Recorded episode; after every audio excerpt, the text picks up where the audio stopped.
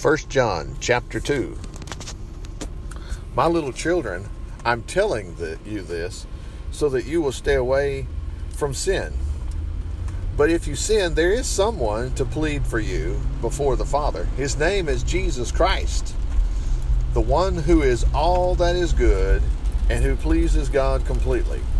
He is the one who took God's wrath against our sins upon himself and brought us into fellowship with God. And He is the forgiveness of our sins. And not only ours, but all of the world's. And how can we be sure that we belong to Him?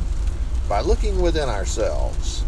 Are we really trying to do what He wants us to? Someone may say, I'm a Christian. I'm on my way to heaven. I belong to Christ. But if he doesn't do oh, what Christ tells him to, he is a liar.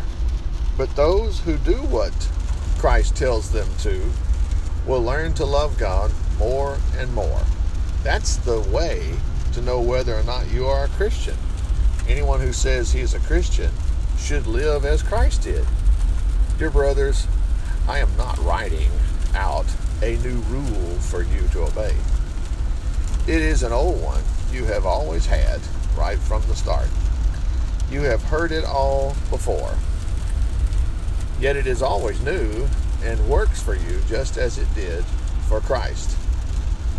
And as we obey this commandment to love one another, the darkness in our lives disappears and the new light of life in Christ shines in.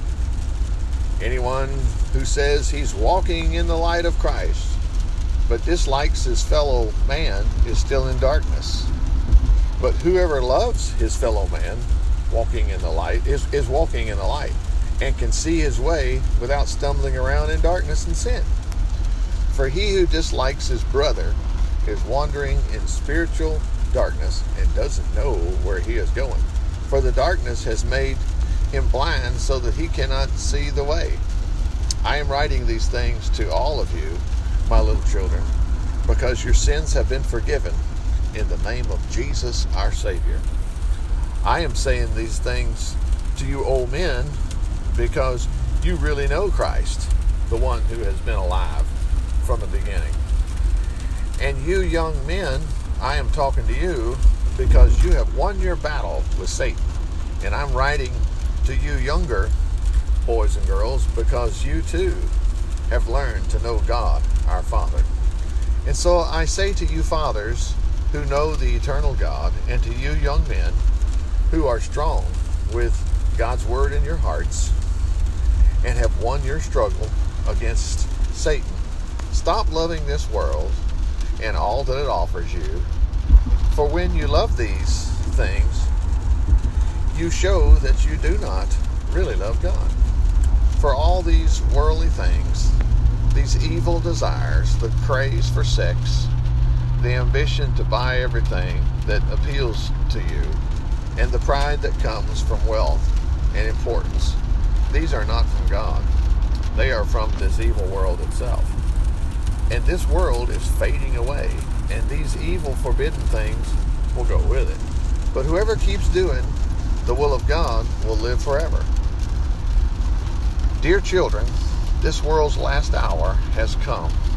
You have heard about the Antichrist who is coming, the one who is against Christ and already many such persons have appeared. This makes us all the more certain that the end of the world is near. These against Christ people used to be members of our churches, but they never really belonged with us, or else they would have stayed. When they left us, it proved that they were not of us at all. But you are not like that, for the Holy Spirit has come upon you, and you know the truth.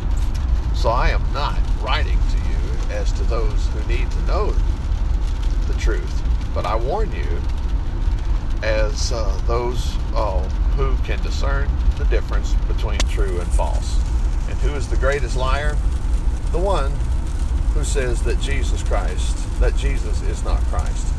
Such a person is Antichrist, for he does not believe in God, the Father, and in his Son. For a person who doesn't believe in Christ God's Son, can't have God the Father either. But he who has Christ, God's Son, has God the Father also. So keep on believing what you have been taught from the beginning. If you do, you will always be close, in close fellowship with both God the Father and with His Son. And He Himself promised us this eternal life. These marks, remarks of mine about the Antichrist are pointed at those who would dearly uh, love to blindfold you and lead you astray. But you have received the Holy Spirit, and He lives within you, in your heart, so that you don't need anyone teach you what is right. For He teaches you all things, and He is the truth and no liar. And so, just as He said, you must live in Christ, never to depart from Him. And now, my little children, stay in happy fellowship with the Lord, so that when He comes, you will be sure that all is well and will not have to be ashamed and shrink back from meeting Him. Since we know that God is always good and does only right, we may rightly assume that all those who do right are His children.